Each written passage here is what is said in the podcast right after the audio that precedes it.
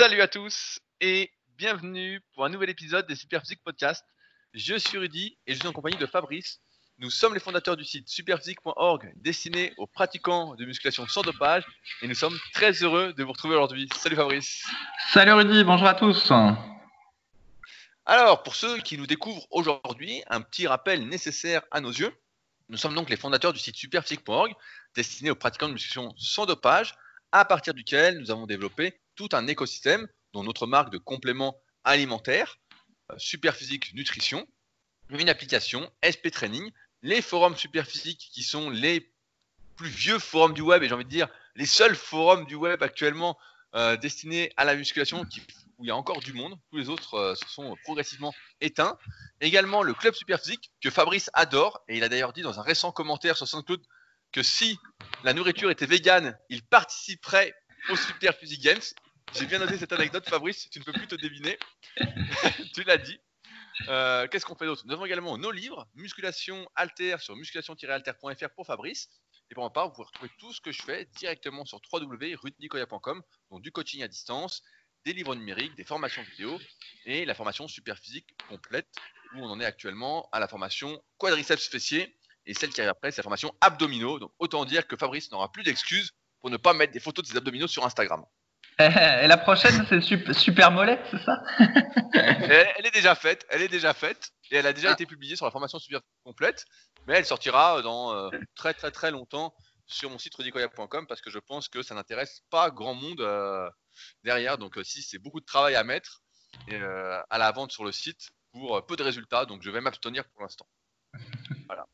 Voilà à peu près tout ce qu'on fait. Je crois que j'oublie rien. En tout cas, le portail, c'est superphysique.org. Alors aujourd'hui, on a pas mal de choses à vous raconter. Tout d'abord, je voulais commencer par vous dire que Fabrice est un délinquant. Il a une anecdote exceptionnelle à nous raconter. Fabrice, peux-tu nous expliquer ce qui s'est passé il y a maintenant un petit bout de temps? Pas de chez toi. Ouais. Et ben donc tu te souviens que je fais de la nage libre, comme on dit, là sur le lac qui est à côté de chez moi. Et ben avec le confinement, j'étais un petit peu malheureux parce que je pouvais pas y aller. Et donc j'y étais allé une fois malgré le confinement. Et il y avait, si tu te souviens, il y avait un hélicoptère de l'armée qui m'avait survolé. Mais bon, je pense que c'était juste une coïncidence. Et puis, quelques temps plus tard, j'y suis retourné. Et donc, c'était un matin. Il faisait très, très, très mauvais temps. Il pleuvait comme vache qui pisse, comme on dit dans ma région. Et il y avait du vent. Enfin, bref, personne dehors à part les escargots et les limaces. Et je mets ma petite combi, hop, et puis voilà, je nage tranquille. En plus, je me suis acheté un petit baladeur MP3 qui va sous l'eau. On n'arrête pas le progrès. Ouh là là, la pointe de la technologie. Ouais, je savais même pas que c'était possible, mais tu peux écouter de la musique sous l'eau maintenant. Donc bref, je fais ma 45 minutes de nage à peu près. Après, je repars dans l'autre sens, je fais mon demi-tour. Et puis à un moment donné, un petit peu sur le côté, mais sans y prêter trop attention, je vois une espèce de voiture bleue dans les arbres. Je me dis tiens, bizarre, une voiture bleue. Peut-être que c'est une voiture de gendarmerie. Bref, bon, je continue. Donc j'insiste bien, il pleuvait, il y avait du vent et sincèrement. Oui. Fallait être un petit peu malade, en fait, pour aller nager dans le lac dans ces conditions. Et donc, tout d'un coup, je vois au bord de la berge deux personnages qui me font des grands signes. Et là, je me dis, oh putain, voiture bleue, des personnages qui me font des grands signes. Mais ils t'encourageaient pour aller plus vite. C'est ça. Ça doit être les gendarmes.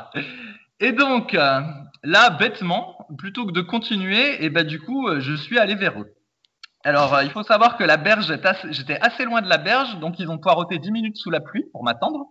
Et là, donc, il y a un type, un jeune qui a la barbe, etc., un peu sportif. Il me dit « Oui, qu'est-ce que vous faites là ?» Je dis « Je suis en train de nager. » T'as envie de faire comme… merde, je sais plus comment il s'appelait. Il y avait un sketch comme ça. Je suis en train de faire un tennis du con. Mais non, c'est pas ça que tu dis dans ces cas-là. Tu baisses la tête puis tu dis oui, je suis en train de nager.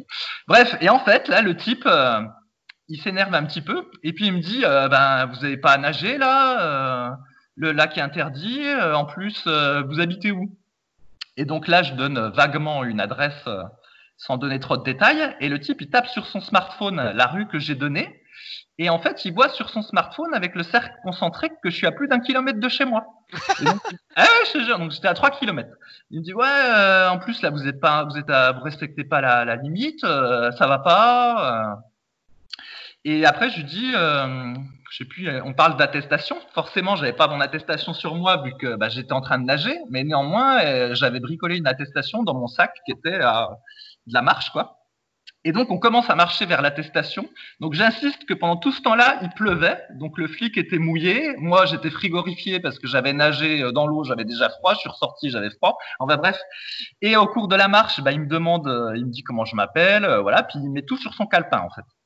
Sauf que j'ai eu la présence d'esprit de faire des petites erreurs partielles sur… Ouais. T'as voulu frauder. J'ai fait des petites erreurs, mais pas tant. Au cas où on atteigne l'attestation pour que, quand il vérifie les deux, ce soit pas trop incohérent. Et puis finalement, au bout d'un moment, le type en a eu marre de marcher sous la pluie. Et donc, il est reparti à sa voiture. Et puis moi, je suis rentré chez moi. Et en gros, ce qu'il me dit, le type, c'est que j'allais avoir 135 € d'amende parce que je faisais du sport à plus de 1 km de chez moi. Et encore 135 € d'amende parce que j'étais dans un lac qui était interdit à cause de l'histoire du confinement. Donc, 270 € d'amende pour nager dans un lac tout seul sous la pluie. Autant dire que j'étais vert. Mais je me suis dit, avec un peu de chance, le fait que j'ai dit des conneries sur mes coordonnées, je vais peut-être échapper à l'amende. Et donc, c'est pour ça que j'ai pas voulu en parler tout de suite sur le podcast. Mais finalement, donc j'ai reçu l'avis de contravention et il est à un nom erroné. Il n'est pas à mon nom.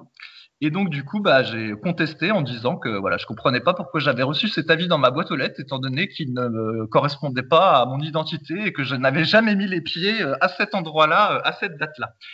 Mais tu te dis, c'est quand même un pays de fou avec cette histoire de confinement, parce que j'avais vu que dans les Vosges, on chassait le randonneur à coups d'hélicoptère.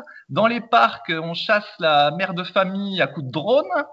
Et là, tu vois, il y a des gendarmes qui sont prêts à faire le pied de grue pour chasser le pauvre type qui est en train de nager dans un lac tout seul. Un truc de dingue. Et pendant ce temps, on a vidé 15 000 mecs des prisons françaises parce que comme c'est surbooké, puis que si le Covid rentrait là-dedans, ils allaient tous avoir des problèmes, et ben on a relâché des tas de mecs des prisons. Donc tu te dis, c'est un peu bizarre tout ça. Enfin bref, donc c'était mon anecdote, tu vois, je vais nager, première fois un hélicoptère, deuxième fois les gendarmes. Ah, il t'a bien repéré, non mais c'est sûr, ils t'ont considéré comme un jeune délinquant. T'as eu de la chance de pas finir en prison, hein. Moi, je t'aurais tué les menottes, hein. Gardé direct pendant 3 jours, hein. Non, mais en plus, c'est bête parce qu'après, tu sais, quand il t'arrive un truc comme ça, tu repenses aux différents scénarios de comment tu aurais pu agir. Et en fait, les types, ils pouvaient pas me faire monter dans leur voiture et me raccompagner jusqu'à chez moi parce qu'à cause du Covid, en fait, ils peuvent pas te faire monter dans la voiture. Donc, t'es obligé de marcher. Puis, ils vont pas marcher à côté de toi pendant 1 heure. Donc, finalement, ils avaient aucun moyen de vérifier mon identité et tout ça. Donc, bref, j'aurais pu simplement continuer de nager puis faire comme si je les avais pas vus. Oui, mais... c'est ce que j'allais dire. Pourquoi t'as pas continué de nager? Oui, non, mais c'est sur le moment. Mais je pense que j'étais un petit peu faible parce que j'étais dans mon effort, j'avais froid et j'avais pas assez le mental du guerrier. Si j'avais eu le mental du guerrier, t'avais pas le spirit. J'avais le spirit qui était un peu refroidi parce que j'avais trop froid. Enfin bref. Et du coup, je suis retourné nager il y a quelques jours, mais figure-toi que le lac est encore interdit. Alors cette fois-ci, c'est parce qu'il y a trop plu. Alors il y a des arbres. Pour de vrai ? Ouais. Ah parce qu'il y a des arbres qui peuvent tomber parce qu'il y a trop plu. Alors là, on peut toujours pas y aller, mais bon, cette fois-ci, j'y vais quand même. Et les gendarmes qui étaient venus en soutien pour le confinement là où j'habite, ils sont repartis. De toute façon, il n'y a plus personne qui surveille maintenant. Donc là, ça risque plus rien en termes d'amende. Donc, pas de problème. Mais voilà. Qu'est-ce que c'est que cette histoire? Le lac est encore interdit chez toi, alors? Oui, mais c'est une autre raison cette fois-ci. C'est pas à cause de la pluie. Il y a toujours un truc pour interdire. Mais tu sais, une fois que tu as franchi le Rubicon, maintenant, tout est interdit tout le temps. Même la plage. La plage, chez moi, c'est 11h-18h, hein, la plage Océane. Si tu vas à 10h du matin, c'est interdit. Mais dis-moi, t'es en vacances au Hôtel Club là, c'est pension complète, non? Putain, le truc, c'est bronzés font du ski ton truc, qu'elle est bronzée tout court même. Alors que nous, à Annecy, le lac a réouvert pour les activités nautiques, donc individuelles, et puis ils ont dit aux plages, voilà, vous avez le droit d'aller nager, vous n'avez pas le droit de rester sur les plages. Et donc là, j'étais faire du kayak dimanche. Et sur les plages, comme par hasard, il y avait plein de monde qui pique-niquait, qui glandaient sur les plages, qui bronzaient, etc. Et il y avait personne qui disait rien. Donc, nous, il n'y a pas de couvre-feu, il n'y a absolument rien, quoi. Donc, nous, on s'est régalé parce que là, en ce moment, il fait super beau. Et je crois qu'il fait un peu beau dans toute la France. Je dis pas de conneries. Je suis pas monsieur météo. Mais ah ouais, ça montre bien, il y a quand même de sacrés trucs qui se passent, quoi, et qui sont vraiment. Ça laisse bouche bée, quoi. 11h, 18h, qu'est-ce que ça fait que tu y sois à 9h ou à 20h, quoi. Ouais. Mais après, il faut savoir que moi, j'ai toujours été poisseux avec la marée chaussée. Déjà, quand je roulais à moto, à chaque fois, je me faisais arrêter pour un oui ou pour un non. Enfin, bref. C'est à croire qu'il me détecte. Alors que toi, la marée chaussée t'arrête et on te demande un selfie, quoi. Voilà. Non, mais c'est fou parce que si tout le monde se souvient de cette anecdote, si vous nous suivez depuis un petit moment, dans les bois, quand on t'avait pris pour un gendarme, quand il y avait un type tout nu qui courait partout et qui t'avait pris pour un gendarme, et finalement les gendarmes ne te prennent pas pour un gendarme. Non. C'était une anecdote de compétition, hein. Je m'en souviens, tout le monde s'en souvient, elle était exceptionnelle. Également, je voulais faire un petit point avant que j'oublie. Je ne sais pas si vous avez vu, on a sorti un nouveau complément alimentaire avec Superphysique Nutrition, donc sur superphysique.org/nutrition, c'est Superglucide. Donc on avait un peu teasé dessus il y a quelques semaines, et puis comme d'habitude, ça a mis plus de temps que prévu à arriver, et c'est maintenant disponible sur la boutique. Donc qu'est-ce que Superglucide ? Eh bien c'est un super supplément, vu que son nom dit super, destiné à être pris pendant l'entraînement. Donc habituellement, on recommande de prendre des glucides pendant l'entraînement, si ceci dure plus d'une heure à 1h15 de manière intense, parce que lorsqu'on fait un effort, on va dégrader du glycogène musculaire, donc du sucre qu'il y a dans nos muscles en quelque sorte. Et donc, le fait d'en prendre pendant l'entraînement va nous permettre de pouvoir prolonger notre effort de manière productive et de gagner en quelque sorte un peu en temps de récupération. Parce que si on prend des glucides pendant l'entraînement, on va moins avoir besoin de puiser dans ses réserves. Donc, ceux qui s'entraînent longtemps, c'est une bonne idée. Et de plus, on a rajouté de la glutamine. Alors, c'est Street qui a fait toutes les recherches pour ce complément-là. Et au début, j'étais un peu surpris qu'ils veuillent rajouter de la glutamine. Mais certaines études montrent que la glutamine augmente la resynthèse, alors j'ai le truc ici, permet de reconstituer plus rapidement le stock de glycogène hépatique. Dans le sens où, je ne sais pas si vous savez, mais il y a deux manières de stocker les glucides, il y a dans les muscles et il y a dans le foie. Et donc, pour une bonne récupération, mieux vaut être full glycogène partout, d'autant plus que la glutamine, ça joue énormément, on en avait parlé, sur la santé de l'intestin, notre deuxième cerveau, et que en ces temps en plus difficiles de coronavirus, on n'a jamais un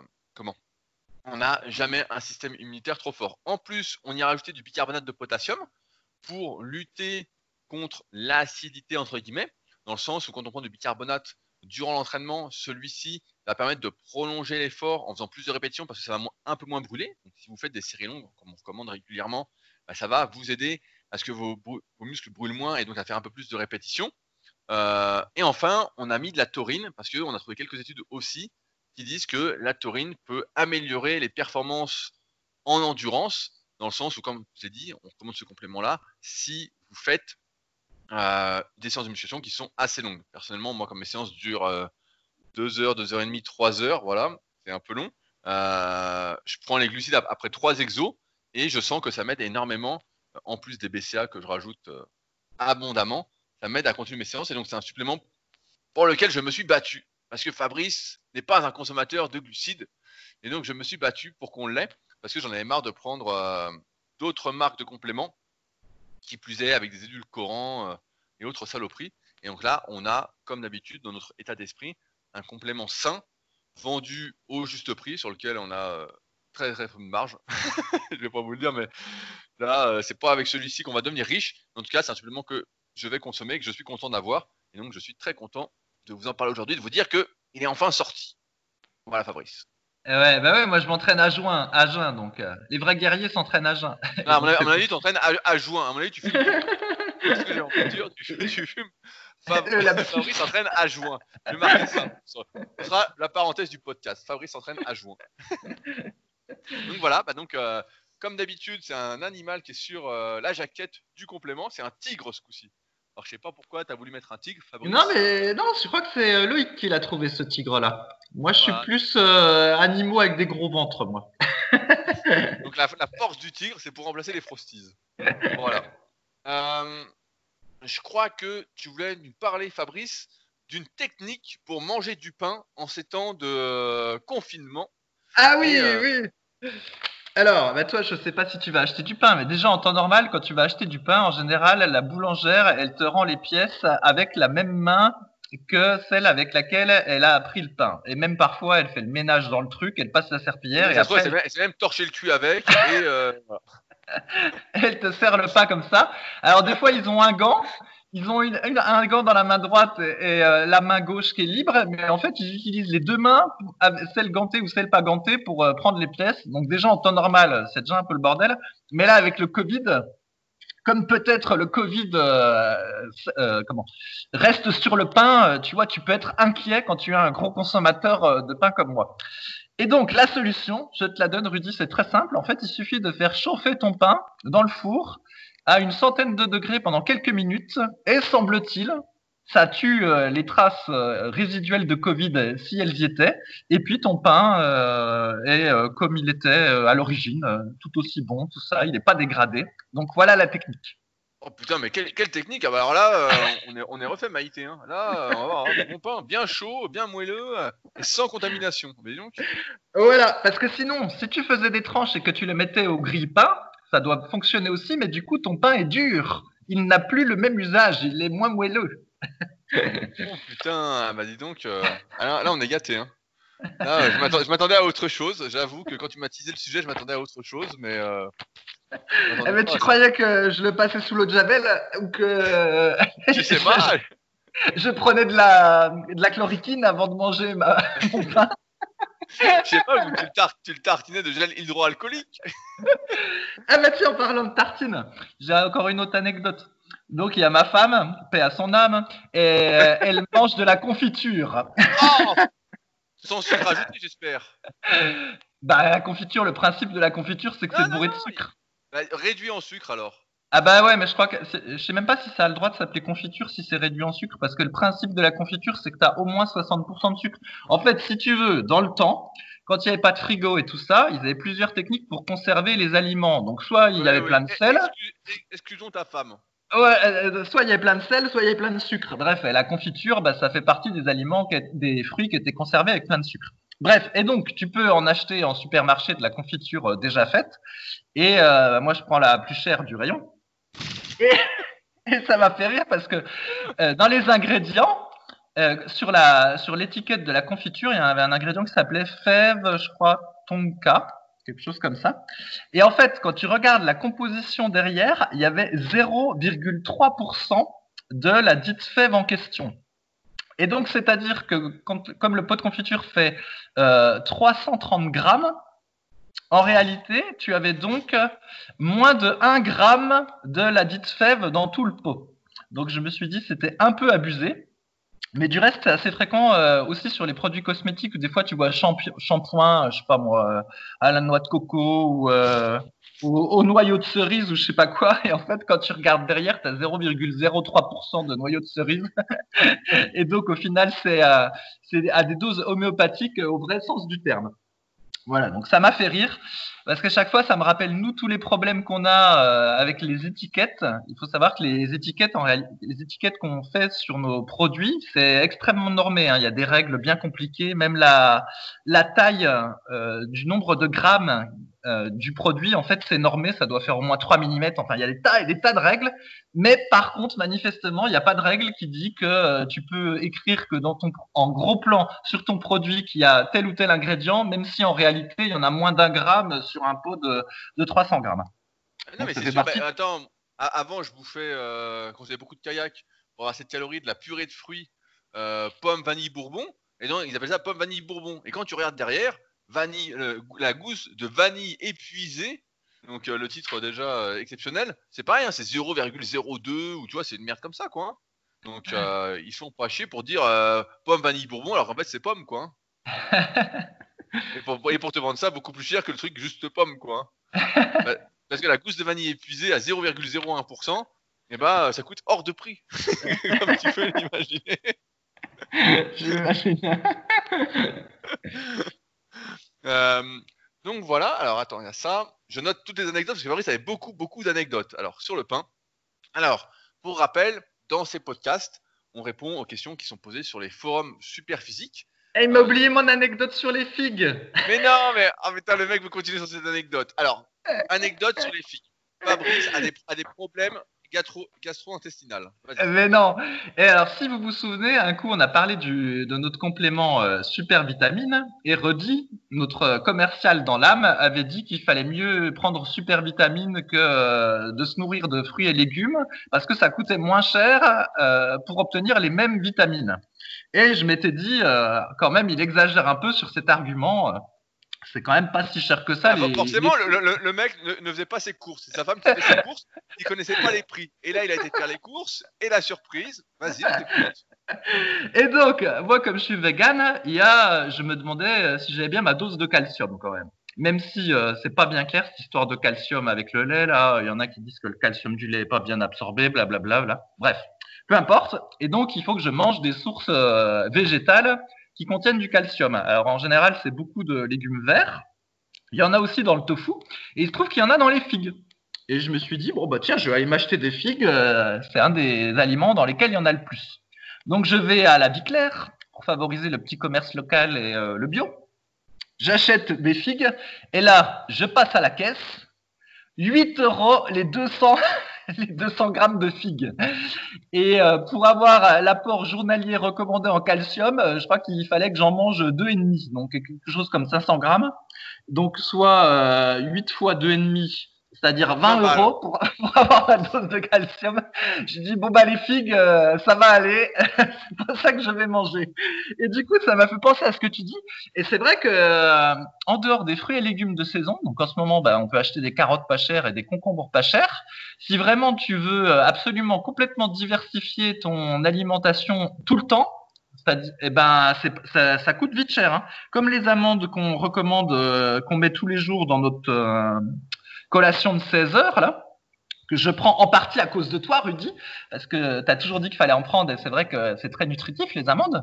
Mais Dieu, que ça diminue le portefeuille, tes amandes, hein, mec. Ah oui, c'est... Oui, ah bah c'est vrai, ça va vite, hein. Des amandes bio, c'est 20 balles le kilo. C'est 20 balles quand ça vient d'Espagne, et puis quand ça vient de je sais pas quel autre pays, des USA ou quelque chose comme ça, c'est 30 balles le kilo, hein. Je te jure. 30 balles, chaque amende, 1 €. Ouais. Et donc, bref, tout ça pour dire que quand on dit que des fois prendre un multivitamine, on a déjà constaté qu'en fait prendre des protéines en poudre, ça revenait bien moins cher que de manger de la viande, par exemple. En dehors des aspects écologiques, mais bah, des fois, même pour les fruits et légumes, ça coûte moins cher de prendre un complément vitaminé que d'acheter les fruits et légumes en question. Donc, voilà.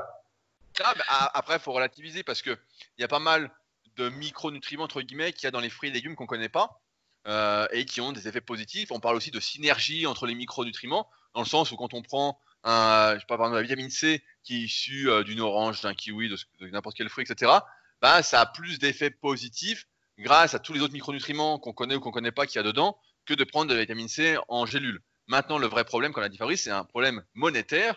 Là, il parle des figues. Moi, je peux vous parler des tomates et des salades. Quand j'ai des tomates cerises en ce moment, 250 grammes, c'est 3 balles.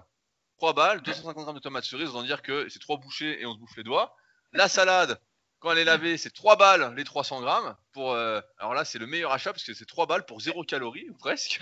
C'est vraiment le sketch, quoi. Donc, tout ça pour dire que je suis pour le potager, Fabrice, que, évidemment, ce n'est pas moi qui suis fan du potager, mais ma copine qui s'en occupe. Et donc, je ferai bientôt des photos avec des super légumes que je n'aurais pas eu à payer hors de prix au supermarché, qui sont une honte. Et en plus, au supermarché, c'est ça le pire. Là, on parle des trucs bio, etc., mais il suffit que le truc, tes figues ou les tomates ou la salade, elle arrive, je sais pas, 3-4 semaines après avoir été cueillie, il n'y a presque plus rien dedans, quoi. Donc finalement, c'est ce que je disais la dernière fois, ça revient moins cher de prendre un complément de vitamines et minéraux, comme super vitamines, que de manger, d'essayer de varier son alimentation, comme tu l'as dit. Et là, c'est sûr que t'es ruiné, en fait, hein, t'es ruiné. À un moment, je mangeais, pareil, un paquet de fruits rouges par jour bio, là. J'adore ça, les paquets de fruits rouges surgelés. Mais pareil, je sais plus combien c'est le paquet, hein. C'est un truc genre 4 € le paquet, quoi. Donc, et tu le mets dans ton bol, ouais, ça fait un gros bol, quoi. Et je dis, oh putain, 4 € de fruits rouges, quoi. À la fin, j'avais 30 balles de fruits rouges, et puis même à un moment, j'en mangeais même plus. Et putain, à la fin, tu bouffes 50 balles de fruits rouges par jour, quoi. Et par semaine. Je dis, oh non, je préfère plus en bouffer. On l'achète plus. Non, mais c'est vrai, après, c'est toujours, c'est ça qui est important d'avoir en tête, c'est toujours une histoire de compromis, parce qu'on n'est pas milliardaire. et on ne peut pas se permettre d'acheter tous les fruits, légumes, etc. qu'il faudrait, sans compter que, comme j'ai dit, on n'est pas sûr de ce qu'il y a vraiment dedans. Donc, et puis là, en plus, avec le confinement, le déconfinement, etc., il y a beaucoup d'aliments, je pense, et de services dont les prix vont augmenter. J'ai entendu parler d'une augmentation, par exemple, de 4 € chez le coiffeur, de 15 € chez le podologue.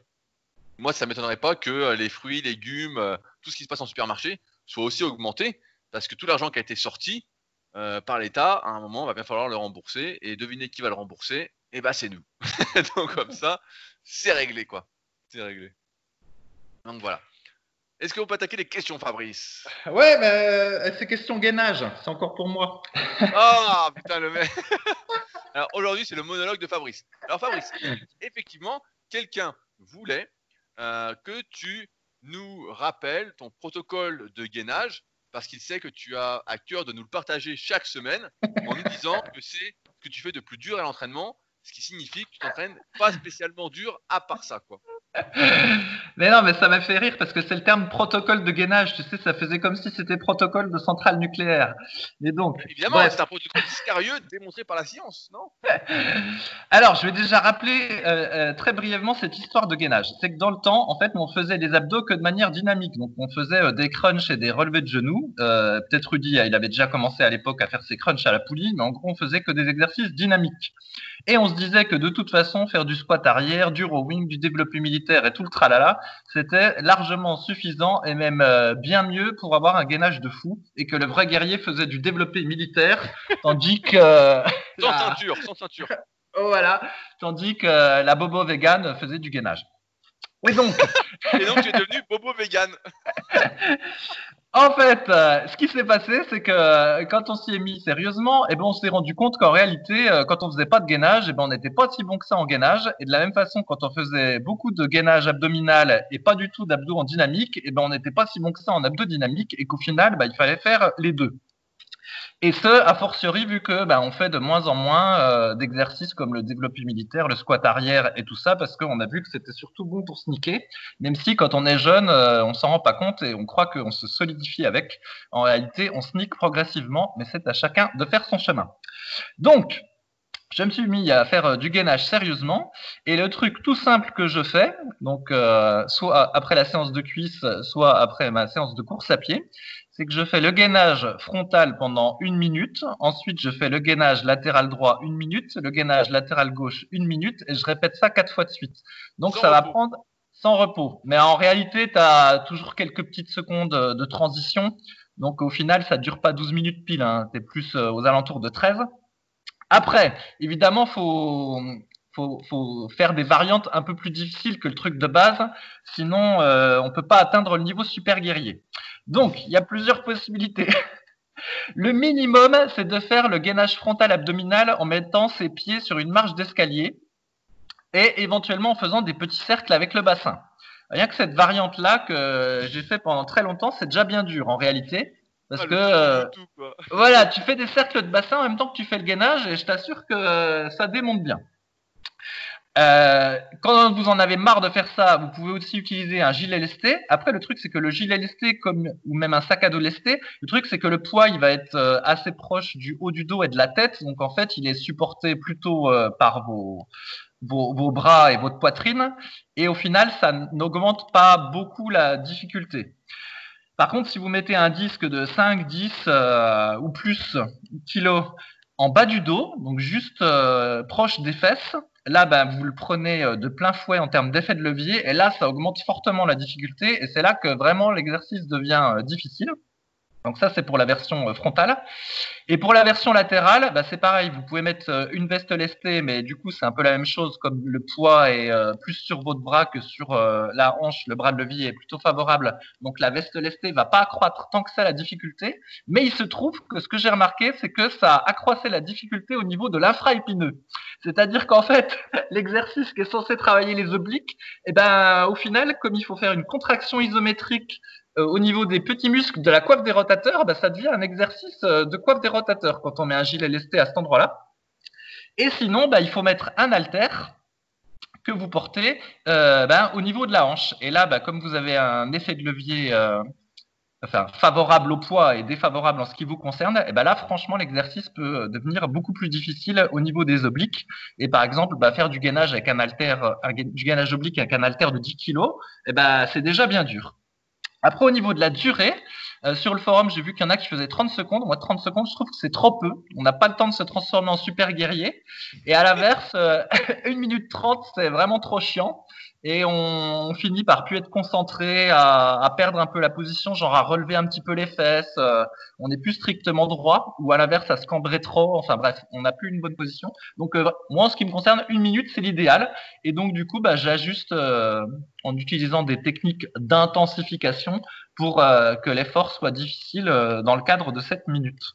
Voilà mon super protocole. Et je sais que Christophe Cariou, donc il appelait les 4 fantastiques ces exercices-là, et il en avait un autre donc où on fait une espèce de variante de l'hip thrust qu'on tient en position isométrique. Donc, je crois que tu en avais parlé la dernière fois, Rudy. Moi, je le fais en étirement. En gros, ben il faut, ça va être difficile à dire. C'est comme si vous faisiez en position haute au hip thrust. Voilà, avec les mains au sol. Bon, comme si on voulait faire une table avec son corps. Donc c'est un exercice que je fais en étirement, moi, parce que ça étire bien. Mais on peut le faire aussi en gainage, où dans ce cas-là, bah, il faut tenir 1 minute dans la position, puis donc vous avez une contraction isométrique des fessiers, et en même temps un étirement au niveau de l'épaule. Et donc on pourrait imaginer, si les 12 minutes de gainage que je vous propose, c'est trop court, et ben, vous pourriez rajouter encore cet exercice-là, et du coup, bah, ça vous ferait 16 minutes de gainage. Voilà. Ah, donc, 16 minutes, oh, bah, ah, ouais. Donc c'est une affaire, hein. Et franchement, ça me donne envie, hein. Ça donne envie. Et alors, pour l'anecdote, parce que... Ah, c'est pas fini, c'est pas fini. Je suis sur plein d'anecdotes. J'ai vraiment fait des tests dans tous les sens avec cette histoire. Genre faire les abdos dynamiques avant, après le gainage, le jour d'avant, le jour d'après, etc. Et il faut pas croire, mais en fait, faire le gainage en isométrique, eh ben, c'est assez crevant. Et en fait, si tu le fais la veille de ton entraînement d'abdos dynamique, eh ben, ça te nique un petit peu ton entraînement dynamique. Et si tu fais des abdos en dynamique la veille du gainage en isométrique, eh ben, tu vas voir que le gainage isométrique va être beaucoup plus dur en fait. Ça va brûler beaucoup plus rapidement. Donc au final, ce que j'ai remarqué, c'est que l'idéal, c'est de faire un jour de récupération au moins entre chaque. Voilà. Là, tu m'as vraiment donné envie de faire 16 minutes de gainage. Hein. C'est un plaisir, je pense que tout le monde sera d'accord avec moi. On a tous très envie de faire ce gainage-là. Eh ben attends, et c'est même pas fini, Rudy. Voilà l'anecdote bonus en plus. Putain, alors, si vous n'êtes pas adepte du spa pruneau, CF, un podcast précédent ou 2 podcasts précédents, et que vous avez des problèmes quand vous allez aux toilettes. Des problèmes. Et ben, les filles à 20 € sur la solution. Voilà, tu peux. Mais voilà, bon, si tu prends ni spa pruneau ni figue et que tu es un petit peu constipé ou flatulancé, on va dire, et ben j'ai remarqué que le gainage faisait un certain effet. Alors, je sais pas si tu pratiques le gainage sérieusement, mais ça peut arriver que ça te donne envie d'aller aux toilettes. En fait, c'est assez drôle. Voilà, mais j'irai pas plus loin. Ça doit être vraiment très très drôle si tu es dans une salle. Surtout qu'elles vont bientôt réouvrir normalement, où les vestiaires et les toilettes seront fermés au public. Ah, c'est sûr que là, ça risque d'être super drôle. Hein. Ah, bah, alors, dans ce cas-là... finalement, je pense que tout le monde va s'abstenir. Dans ce cas-là, je vous conseille de ne pas le faire. Mais bon, je ne vais pas faire dans le scatologique, mais toujours est-il que voilà, j'ai remarqué que ça favorisait la digestion, on va dire ça comme ça. Ah, le docteur Fabrice, quoi. Ouais. Après, Fabrice s'entraîne à juin, Fabrice remettre constipation. Et en plus, je n'ai même pas honte de ne pas me prendre au sérieux. Ah ouais, là, franchement, tu devrais être interdit, tu devrais être incarcéré là pour des telles paroles. Alors, comme je disais, il y a maintenant 10 minutes, après cette incartade de protocole scientifique de gainage qui nous a tous donné envie. Cela dit, et Rudy, avec toutes les fois où tu as parlé du club Superphysique, j'en étais sûr, je le savais qu'il allait dire ça. Je pense que j'ai de l'avance sur le monologue à c'est un sondage que je lance officiellement dans les commentaires du podcast, donc sur Soundcloud. N'hésitez pas à nous dire si vous préférez qu'on parle du club Superphysique ou du protocole gainage. À mon avis, le protocole gainage ne risque pas de gagner. Et vous pouvez le dire également sur l'application Apple, donc podcast sur Apple. Donc vous êtes nombreux à laisser des commentaires. J'ai pas encore regardé cette semaine, je regarderai d'ici la fin du podcast. Donc Fabrice refera un petit monologue, mais n'hésitez pas à participer à ce sondage. Donc, comme je disais, dans ces podcasts, nous répondons aux questions qui sont posées sur les forums Superphysique. donc les plus vieux forums du web, les seuls qui sont encore actifs, il y a vraiment de l'animation, et donc on sélectionne les questions qui nous parlent le plus, entre guillemets, sur lesquelles on a envie de développer. Donc on va commencer par une question de Link64 sur l'explosivité avec peu de matériel. Bonjour à tous, comme vu dans le titre, je cherche à développer mon explosivité, avec un accent bas du corps, vu que je voudrais améliorer mon sprint et les sauts verticaux horizontaux par ce biais. L'ennui est que je ne dispose que d'un banc, d'une paire d'haltères, ainsi que de barres de traction et adips. Je peux donc oublier l'exercice d'haltérophilie malheureusement. Auriez-vous des suggestions d'exercices, notamment pour le bas du corps, que je pourrais réaliser avec mes haltères? Donc toi Fabrice, qui est l'inventeur du Magic Squat, as-tu des conseils à donner à Link64 qui voudrait courir plus vite sans matériel, grâce à des exercices d'explosivité? Et ouais, et ben en fait, ça m'a fait rire parce que des questions comme ça, on en a régulièrement. Et en gros, j'ai dit que ces haltères, ça servait à rien et qu'il n'y avait pas besoin de faire de la musculation avec haltères pour améliorer son sprint. Et le type a cru que je voulais pas lui répondre. Et limite, il était un petit peu fâché. Donc, je voulais rappeler qu'en fait, il y a une espèce de mythe qui est de dire que dès lors qu'on fait du sport, si on fait de la musculation, eh ben nécessairement ça va améliorer la pratique sportive. Mais en fait, c'est pas si évident que ça, que dans tous les cas, la musculation, quelle que soit la manière dont elle est pratiquée, améliore les choses. Et donc, si on prend par exemple le but de la préparation physique, donc moi je suis pas expert, mais comme Rudy est là, il va pouvoir me corriger si je dis des bêtises, on peut dire qu'il y a un but qui est d'améliorer ses performances au sport en question, et il y a un deuxième but qui est de limiter le risque de blessure au sport en question. C'est ça les buts de la préparation physique. Là, le type, il nous dit « je fais du sprint ».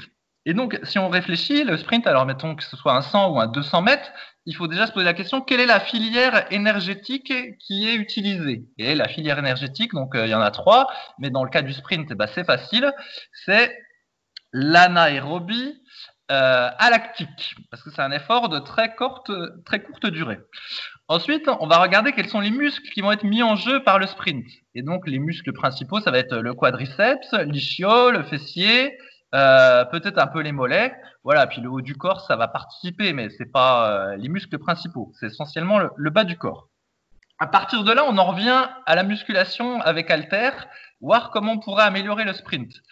Alors déjà, ben, on devine qu'il va pas trop falloir s'éloigner en fait de la filière énergétique que l'on pratique pendant le sprint et également des muscles qui sont sollicités pendant le sprint. Si le type, par exemple, ça sert à rien qu'il développe le haut du corps, si c'est pour améliorer son sprint. Alors après, je sais qu'il y a les sprinteurs américains qui sont tous gaulés comme des culturistes,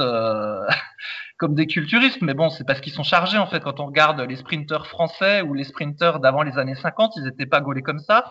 Et la vérité, c'est que si vous êtes très musclé du haut du corps, eh ben c'est du poids en fait qu'il va falloir porter en plus. Et la meilleure façon en fait d'être plus rapide quand on court, eh ben déjà, c'est d'avoir moins de poids à porter. En fait, c'est une évidence qui mérite d'être rappelée. Mais moi, j'ai fait le test, par exemple, comme je fais beaucoup de courses à pied.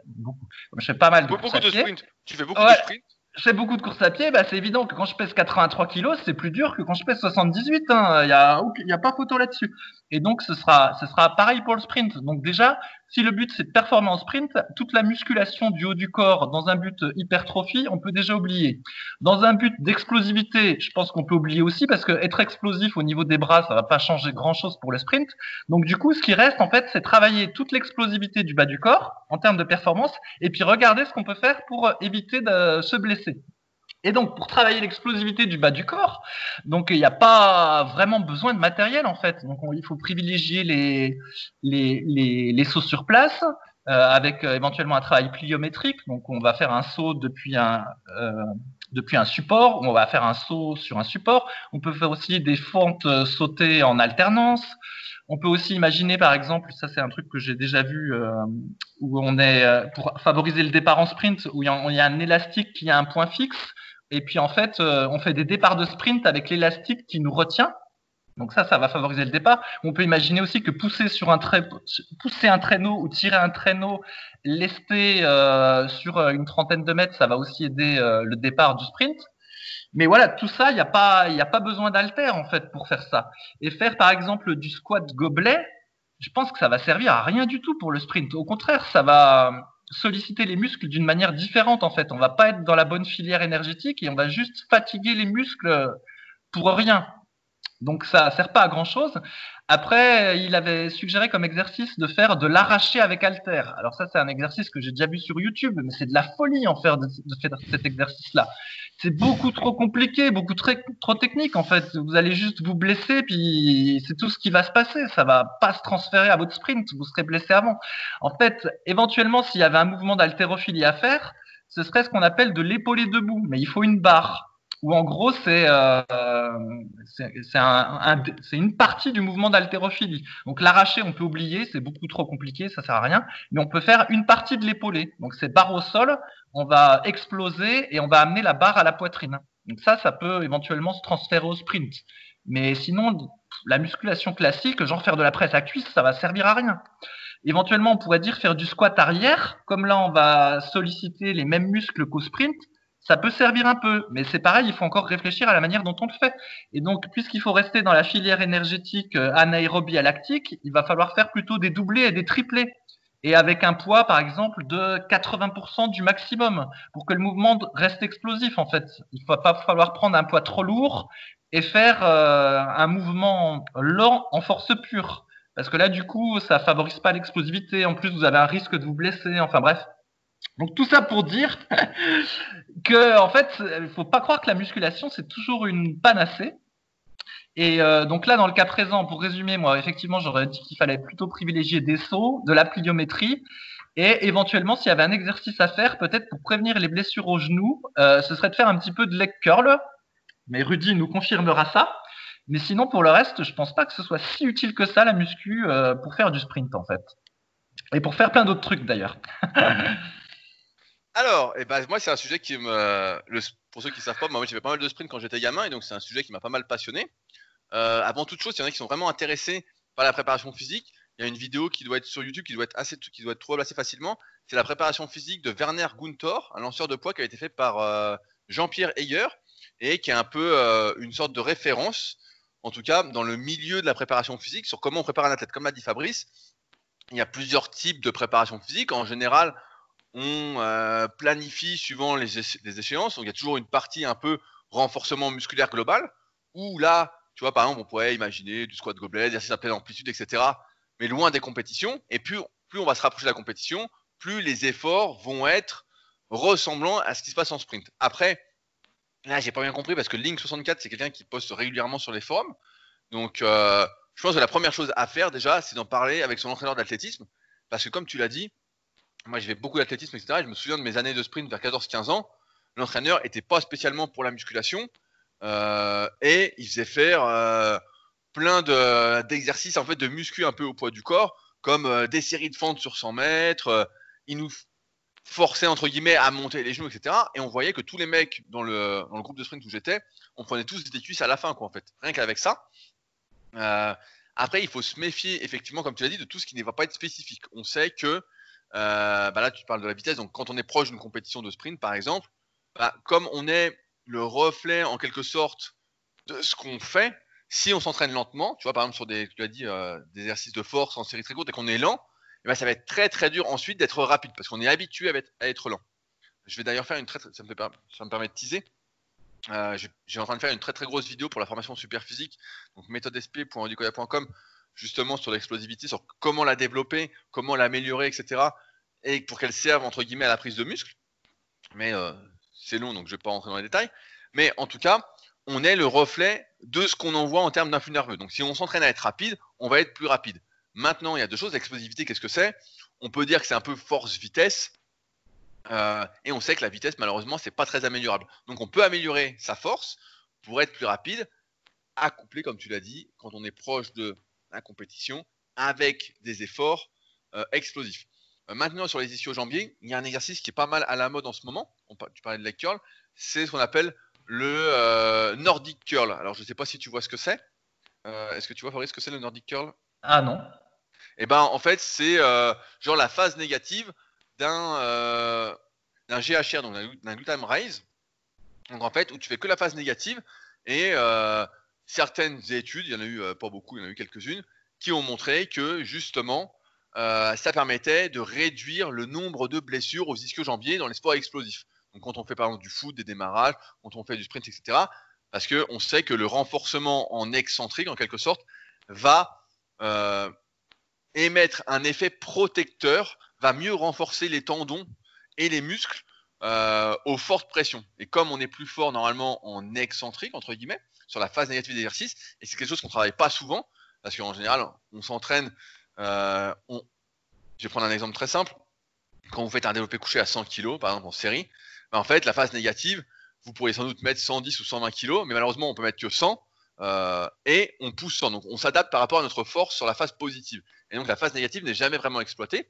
Et là, le Nordic curl, comme très peu de personnes ont la force de remonter après la phase négative, en fait, ça fait office d'exercice en négatif, en excentrique, et donc ça renforce les tendons et en même temps musculairement les ischio-jambiers, et donc il y a moins de risque de blessure. Tu l'as dit aussi, le but d'une préparation physique, c'est de renforcer et d'éviter les blessures.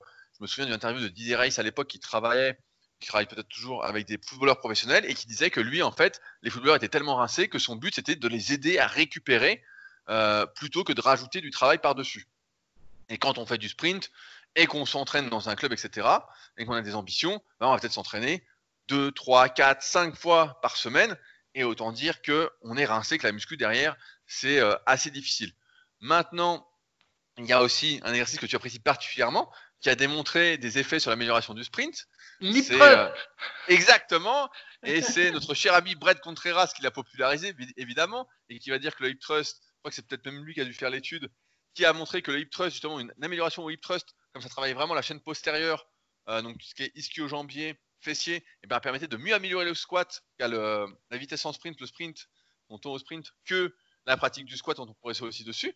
Parce qu'il faut dire qu'au sprint, je ne vais pas rentrer trop dans les détails, mais en gros, il y a une première phase de poussée où on est un peu penché en avant et où c'est énormément la chaîne postérieure qui va faire le travail. Donc fessier, ischio-jambier, la phase ce qu'on appelle la phase d'accélération, les 20, 30, 40, 50 premiers mètres en fonction des athlètes. Et ensuite, il y a une phase en gros où on se relève, comme on dit, et où on va encore accélérer, mais beaucoup moins. Et donc là, où on va être moins sur la chaîne postérieure, parce qu'on va monter les genoux, etc. On va plus être un peu en quadriceps et fessiers, puis ischio. Mais il y a des études qui montrent qu'il y a un intérêt à faire du thrust pour aller plus vite. Tout ça pour dire que, voilà, comme tu l'as dit, la musculation en tant que telle, si le but c'est le sprint, il faut vraiment l'adapter et il faut se tourner vers un travail de préparation physique. Quel exercice faire ? Là, vous voulez savoir si vous pouvez faire en gros des exercices de pliométrie. Donc, la pliométrie, en gros, c'est une phase négative un peu absente. C'est par exemple du Magic Squat sauté, comme Fabrice en a déjà parlé. C'est vous êtes debout et vous sautez le plus haut possible et vous allez redescendre vite et vous allez essayer de rebondir, etc. Ça, malheureusement, c'est assez dangereux si vous n'avez pas certaines bases de force. Je me souviens qu'à l'époque, je crois que c'était Emmanuel Lejarre et Marc Vouillot. Donc, ils m'excuseront s'ils m'écoutent et que je dis pas... des trucs très justes, mais je crois qu'il recommandait d'avoir au moins 2 fois son poids de corps au squat en termes de force avant de faire de la pliométrie pour justement réduire les risques de blessure, parce que les tensions sont vraiment très très importantes, les tensions qu'on subit sur les articulations et sur les muscles sont très importantes quand on fait de la pliométrie, quand on fait des sauts, et qu'il fallait d'abord une certaine base de force, un certain renforcement musculaire avant d'en faire. Donc tout ça pour dire que si le but est d'aller plus vite en sprint, il faut faire du sprint, il faut aller dans un club d'athlétisme, etc. Et là, vous serez mieux guidé. Et après, pourquoi pas s'entourer d'un préparateur physique extrait pour ça. Mais ce n'est pas la musculation classique telle qu'on la recommande qui va vous aider, entre guillemets, à améliorer votre sprint. À ce sujet, je peux recommander, j'ai un pote, Fred Marcerou, qui tient une rubrique justement sur la préparation physique, qui s'appelle sportconditioning.net. Pour ceux que ça intéresse, c'est pas très cher pour ce que c'est, en tout cas. Donc voilà, sportconditioning.net, qui est plus pour la préparation physique. Et il y a des trucs sur le sprint, justement. C'est plus... pour les sports collectifs de base, mais parce qu'il est entraîneur de rugby, préparateur physique de rugby. Et en tout cas, c'est hyper intéressant. Mais voilà, l'explosivité, c'est tout un vaste sujet. Et c'est un truc, moi, qui m'intéresse particulièrement. C'est pour ça que je voulais le développer dans la formation superphysique. Mais il y a très, très peu de littérature dessus. De mémoire, il y a La vitesse de Gilles Cometti, qui est à lire. Qu'est-ce qu'il y a d'autre ? Est-ce qu'il y a des ouvrages sur le sprint ? Ça fait longtemps que je n'ai pas recherché, mais à l'époque, quand j'avais 14, 15, 16 ans, il n'y avait absolument rien et je trouvais que ça manquait et je trouvais ça dommage qu'il n'y en ait pas. je crois qu'il y a un bouquin qui est en anglais de Charlie Francis, l'entraîneur de Ben Johnson. J'ai oublié comment il s'appelle, le bouquin. Est-ce que tu as le titre en tête, Fabrice ?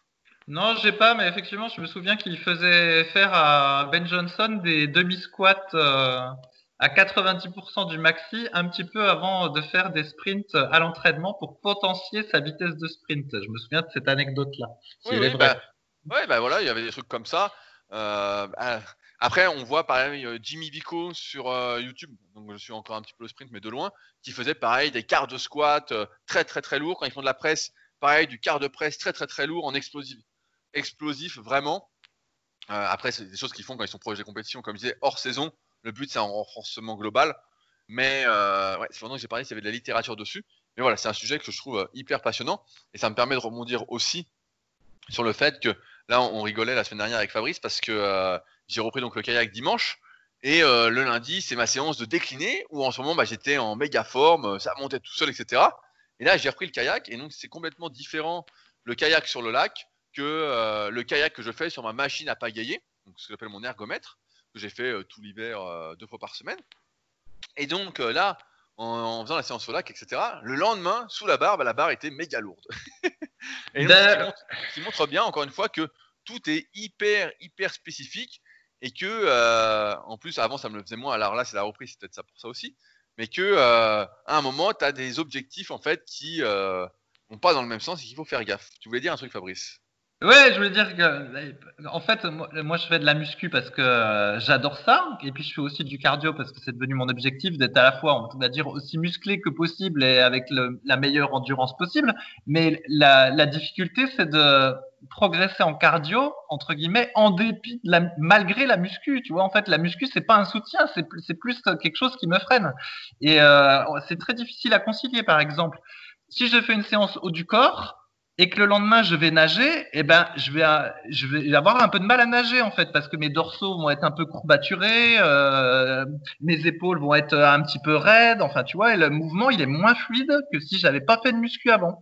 À l'inverse, si je fais de la natation et que le lendemain je fais de la muscu, eh ben j'ai le triceps qui est un petit peu sollicité quand tu fais de la brasse, et ben ça suffit pour de même les dorsaux puis les épaules sont sollicités à la brasse, ça suffit pour pourrir la séance haut du corps.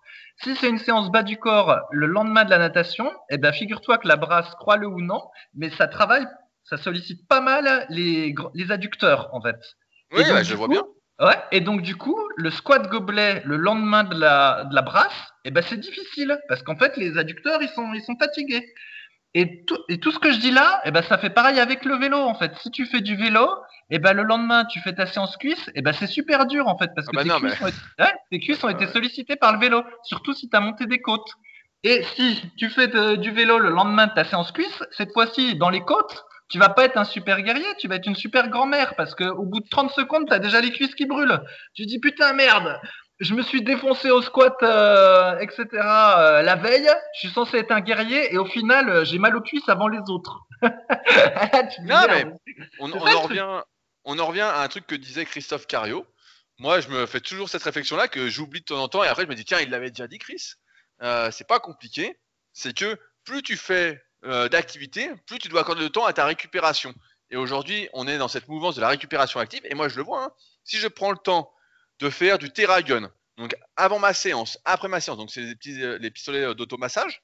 Donc j'avais écrit un long article sur mon site rudycoya.com. Vous tapez Theragun, rudycoya sur Google, vous allez voir. Donc j'en suis toujours très très très partisan. Donc Theragun à fond. Puis après, je m'étire, etc. C'est sûr que ça va. Sauf que c'est quelque chose qui va me prendre 1 heure à 1 heure et demie en plus par jour. Donc, c'est un truc qui est infaisable à terme. Mais on voit que chaque activité, tu vois, là, j'ai fait le kayak donc dimanche, j'étais mort, je voulais dormir, mais j'ai pas pu dormir, j'avais plein de boulot à faire, j'avais plein de trucs à gérer. Et donc, au final, si j'avais pu dormir, etc., ensuite faire du gun, voilà, peut-être que ça serait mieux passé le lendemain. Sauf que j'ai pas eu le temps, j'ai pas pu faire tout ce que je voulais. Forcément, les journées sont trop courtes. Là, après, je vais essayer de faire du gun aussi, mais bon, il est déjà tard. Mais on voit que Chris avait raison. Et à l'époque, il disait. C'était il y a peut-être 10 ans, il disait 1 heure d'effort, 1 heure de récupération active. Et il incluait dedans l'échauffement, les étirements, les automassages, etc. Et il avait déjà quoi ? Il avait ton âge à peu près. Il était un peu plus jeune que toi à l'époque. parce que là, il vient d'avoir 45. Mais c'est ça qui se passe, c'est qu'on se rend bien compte que si on prend pas, on n'essaie pas d'accélérer sa récupération, d'où l'intérêt des superglucides pendant la séance, des BCA pendant la séance, de prendre des vitamines, de prendre des compléments pour les articulations, de prendre du magnésium, de manger sainement, etc. En fait, c'est toujours un équilibre. Et tu vois, je peux même te donner un exemple. La dernière fois, j'ai eu une élève, je ne vais pas citer, mais qui n'a pas suivi exactement tous les jours de son entraînement et qui a donc fait plus de séances dans un laps de temps plus court. Et donc, elle a commencé à avoir mal aux épaules. Et je lui dis, bah voilà, c'est pour ça. Je dis, t'as pas eu la bonne récupération, t'as pas eu suffisamment de récupération. Et c'est vrai que des fois, tu changes un petit truc, etc. En plus, l'âge aidant, en vieillissant, on sent que il faut accorder de plus en plus de temps à sa récupération, qu'elle soit passive et encore mieux active. Et c'est plus. C'est vrai que là, sous la barre, j'ai dit merde, j'ai dit putain, mais il manque plein de reps. Alors que la semaine dernière, bon, la semaine d'avant, j'avais forcé comme un veau pour atteindre mon objectif, donc forcément, j'étais aussi un peu rincé. Mais je pense que le kayak y est pour beaucoup, parce que si vous avez jamais fait de kayak vraiment, bah ça fait énormément le triceps aussi, énormément les épaules, le dos, les abdos, tout ça. Et donc, c'était une séance pas glorieuse. Voilà, bah donc tout ça pour dire qu'en fait la musculation n'est pas nécessairement une panacée pour performer dans son sport. Ah non, voilà. Et il y a même d'autres trucs en kayak. Donc à un moment j'avais un copain qui s'entraînait un peu avec les champions et lui il me racontait que les mecs en fait, comme ils faisaient au moins une séance de kayak par jour, quand ils allaient à la muscu, en fait ils étaient toujours crevés. Ils faisaient de la muscu en fait en étant toujours préfatigués quoi. Et les mecs ne progressaient pas en fait. T'en as quelques-uns qui arrivaient à monter à un petit niveau, genre 120, 130, 140 au coucher. Mais en fait, il me disait, ça c'est des exceptions. Il me disait, les mecs sont toujours crevés quoi. Il me disait, ils essayaient de faire des cycles de force, etc. Mais les mecs, ça montait jamais, ils étaient crevés. Ils étaient même moins forts durant le cycle de force qu'en en faisant moins, parce qu'ils étaient toujours crevés, toujours cramés quoi. Donc, non, faut pas croire que la muscu, il faut la muscu bien faite, et ils font le bon équilibre. Après, comme tu l'as dit, toi tu cherches le bon équilibre. Moi, je suis encore dans la muscu à fond. Bah, alors là, il fait beau, je reprends le kayak, donc forcément, ça, je vais avoir envie de faire du kayak à fond et moins forcer la muscu. Mais bon, en même temps, forcer sur les deux, c'est pas possible. Donc, c'est mes périodes chaque année comme ça. Mais c'est vrai que là, l'explosivité, ouais, c'est hyper spécifique. Et quand on veut progresser dans un sport, la meilleure chose à faire, c'est de faire d'abord ce sport-là. Donc, pour progresser au sprint, bah, il faut faire du sprint. Et donc, aller dans un club d'athlètes, je pense que c'est la première des choses à faire.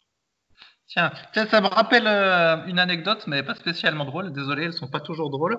Un coup, pendant un mois, j'étais en déplacement et j'étais dans une super salle de muscu avec une piscine. Et donc, du coup, t'étais dans la piscine tout le temps.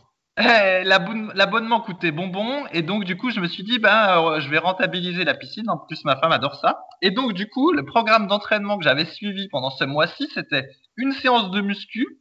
Le lendemain, 1 heure et quelques de piscine, à nouveau une séance de muscu et à nouveau piscine, etc. Donc, 1 jour sur 2, sauf le dimanche où la salle était fermée. Et donc, j'ai fait ça pendant 1 mois. Et ben, je peux vous dire ce qui s'est passé à la fin du mois.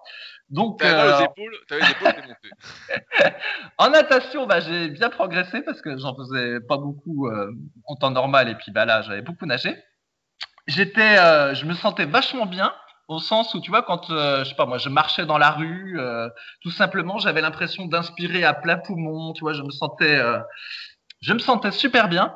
Par contre, à la salle, j'avais régressé. En fait, à la fin du mois, j'étais moins fort qu'au début du mois, parce qu'en fait, chaque fois que j'allais à la muscu, en fait, soit je stagnais, soit je baissais, en fait, parce que ça faisait trop. Ça faisait trop, en fait. Je récupérais jamais de la natation.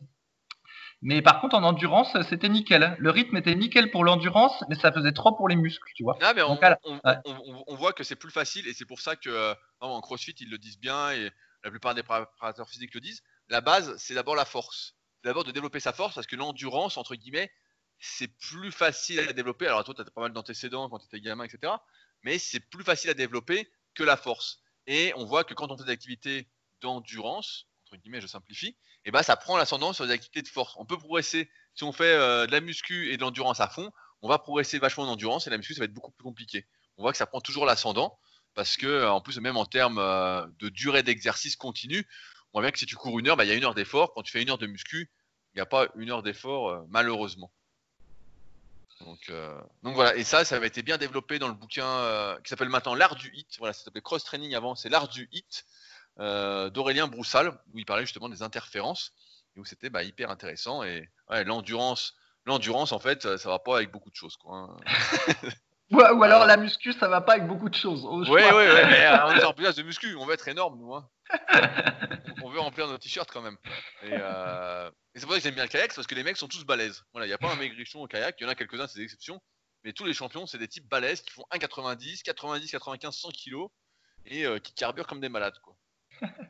Donc voilà, pour ça, moi, j'aime pas les sports de maigrichon. Donc je reste sur les sports de balèzes, quoi. Ouais, mais tu sais que le MMA, ça m'a guéri un peu de juger les gens sur le physique, parce que quand tu vois Nate Diaz et qui ressemble à un adolescent et bossu avec les épaules en avant, tu te dis mais c'est qui ce rigolo là, et après tu le vois combattre et puis tu te dis merde, bon bah dans la rue maintenant faut que je me méfie si jamais il y a un adolescent maigrichon qui a les épaules en avant, peut-être que c'est un remake de Nate Diaz. Et ben je sais pas si tu as, alors on dérive un peu sur l'UFC pour ceux qui regardent, il y a un champion qui vient d'être intronisé au Hall of Fame.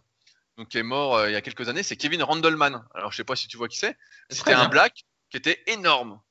Mais vraiment, un mec qui faisait genre 1,75, 100 kilos, qui était en poids lourd. Mais bon, c'était à l'époque quand il n'y avait pas de contrôle, etc. Et lui, justement, tu voyais que s'il s'approchait, il allait te tuer, quoi. Là, tu disais, oh merde, putain, lui, il va me tuer. Et donc, il y a eu pas mal d'images, là, comme il a été intronisé.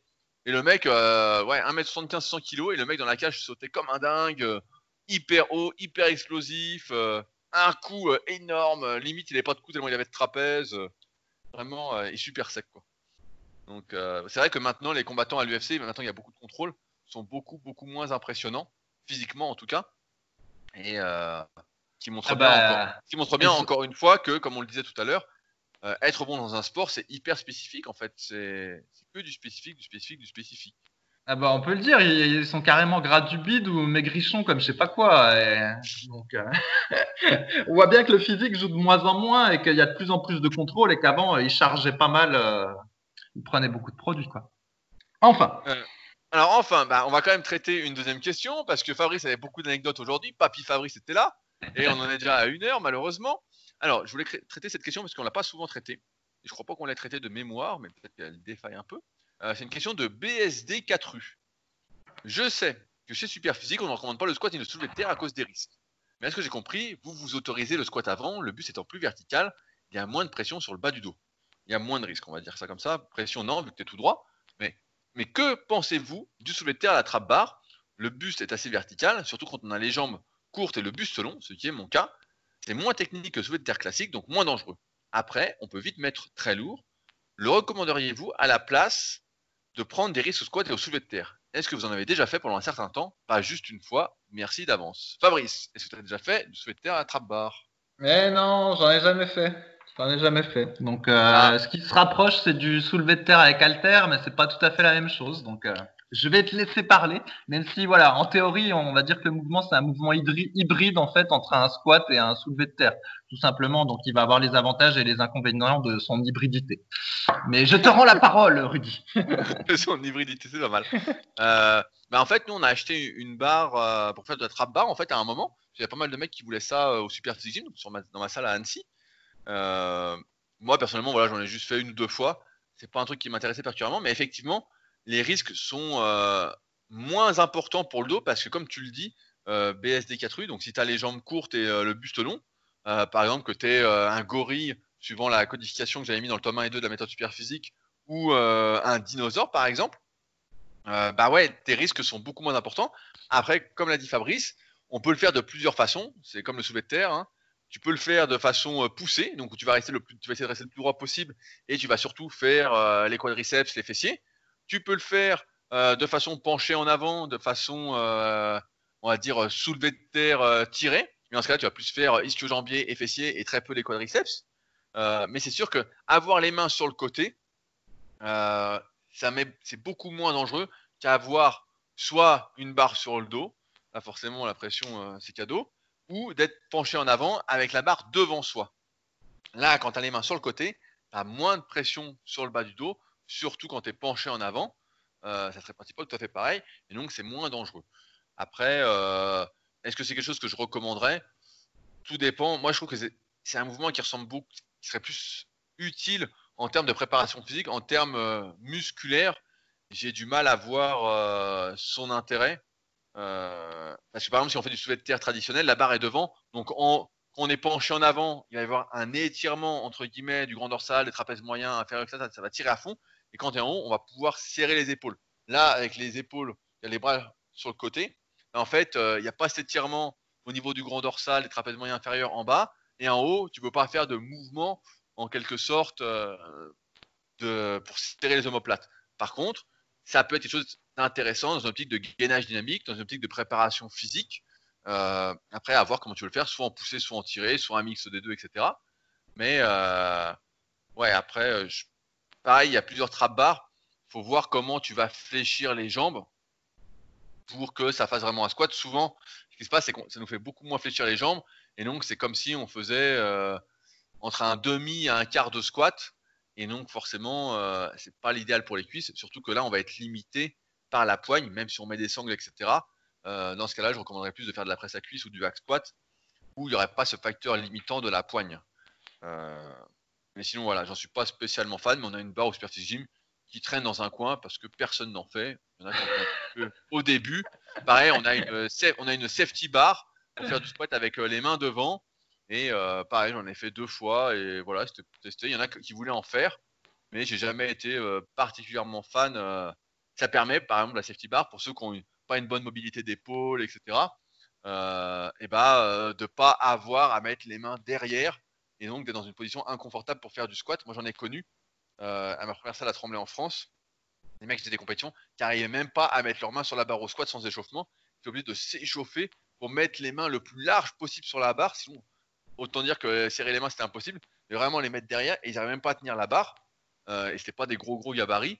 Et donc, avec la safety bar, bah, tu peux faire du squat sans avoir besoin de travailler ta mobilité d'épaule, etc. Mais je recommanderais plus dans une optique de santé, de longévité, bah, de travailler sa mobilité d'épaule, comme je le montre par exemple dans la formation Super Épaule, parce que c'est une mobilité qui est extrêmement importante pour ne pas se blesser, sachant que les épaules, c'est déjà hyper traumatisé par tous les entraînements du haut du corps qu'on va faire. Donc voilà, la trap bar, y a du pour, il y a du contre. Mais c'est un peu bâtard comme exercice, c'est pour ça que j'aime pas trop le mettre, le faire faire, quoi. Ben, je me souviens que Stuart McRobert, en son temps, quand je lisais ses livres, lui, il recommandait la trap bar comme alternative au squat pour ceux qui étaient longilignes. Mais bon. Par contre, ça peut être intéressant pour faire des haussements d'épaule. Mais bon, comme les haussements d'épaule, c'est pas très très utile. Les trapèzes, mieux vaut pas trop en avoir au final. C'est pas très intéressant, mais voilà. Avec la trap bar, je pense que les haussements d'épaule sont plus intéressants que le soulevé de terre. Ah oui, mais c'est sûr. Après, le seul problème, c'est de prendre la barre d'en bas, quoi. Donc là, tu as fait faire un mouvement de cuisse, etc.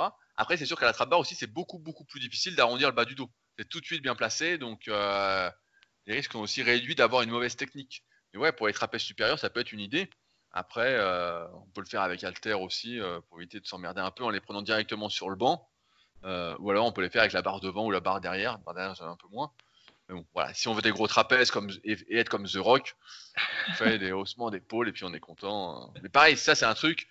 Comme on met vite assez lourd, et on en arrive vite à avoir à prendre des risques.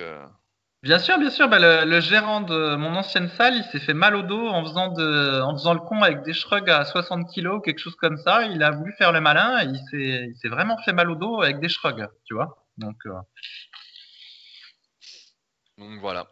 Bon, on va s'arrêter là pour aujourd'hui. 1h08. Donc n'oubliez pas tous les petits débats qu'on a lancés durant ce podcast. Je compte sur vous pour avoir un avis. Et je voulais lire. Alors attention, j'ai trouvé un nouveau commentaire, Fabrice, qui va te faire plaisir. Qui a été posté. Donc, il y a 21h au moment où... Je t'écoute, mon associé, je t'écoute. Et, tu l'as lu. Non, même pas. Alors que c'est le 408e commentaire, c'est de Monsieur Amérique. Donc, je me demande si c'est pas Nico Chemla ou Fred de la salle, parce qu'il vient de finir le bouquin aussi. Donc, Monsieur Amérique, c'est un super bouquin qu'on vous recommande de lire sur la vie de Mike Menzer. Donc, le commentaire qui a été posté il y a 21h, le 408e. Ce podcast est devenu mon rituel du vendredi. J'ai revu complètement ma façon de m'entraîner grâce à Fabrice et à son associé. J'apprends énormément sur l'entraînement et je n'hésite pas à me réécouter les épisodes des années précédentes. C'est ce qui se fait de mieux pour moi en termes de contenu. Fabrice, je crois que tu as contaminé les gens. Ils croient tous que je suis ton associé. Mais tu sais que juridiquement… Alors que tu es mon salarié. C'est une… Moi, je dis… Les gens… Sans congé payé. les gens peuvent aller voir sur société.com, c'est mon nom, hein, c'est pas le tien. Ah putain, ah, ça me fait marrer. Et donc c'est le deuxième, parce que la semaine dernière aussi on avait un commentaire comme ça. Fabrice et son associé. C'est drôle parce que Fabrice avait rouspété suite à un commentaire qu'il avait eu sur son livre Musculation tirée avec Alter. J'ai d'ailleurs eu un 224e commentaire sur mon livre Le guide de la musculation naturelle sur Amazon. Donc ça continue de monter. Merci encore une fois à ceux qui prendront le temps de laisser des commentaires sur les plateformes de podcast et sur nos livres sur Amazon directement. Sur ce donc, eh ben, si vous avez des questions, ça se passe sur les forums Superphysique, superphysique.org, puis forum, et on se fera un plaisir de vous répondre. Vous verrez, il y a de l'animation, on est entre passionnés, donc n'hésitez pas. Et nous, on se retrouve la semaine prochaine avec Papy Fabrice. Sur ce donc, à la semaine prochaine. Salut. J'ai l'impression d'avoir beaucoup parlé aujourd'hui. À la semaine prochaine. Salut.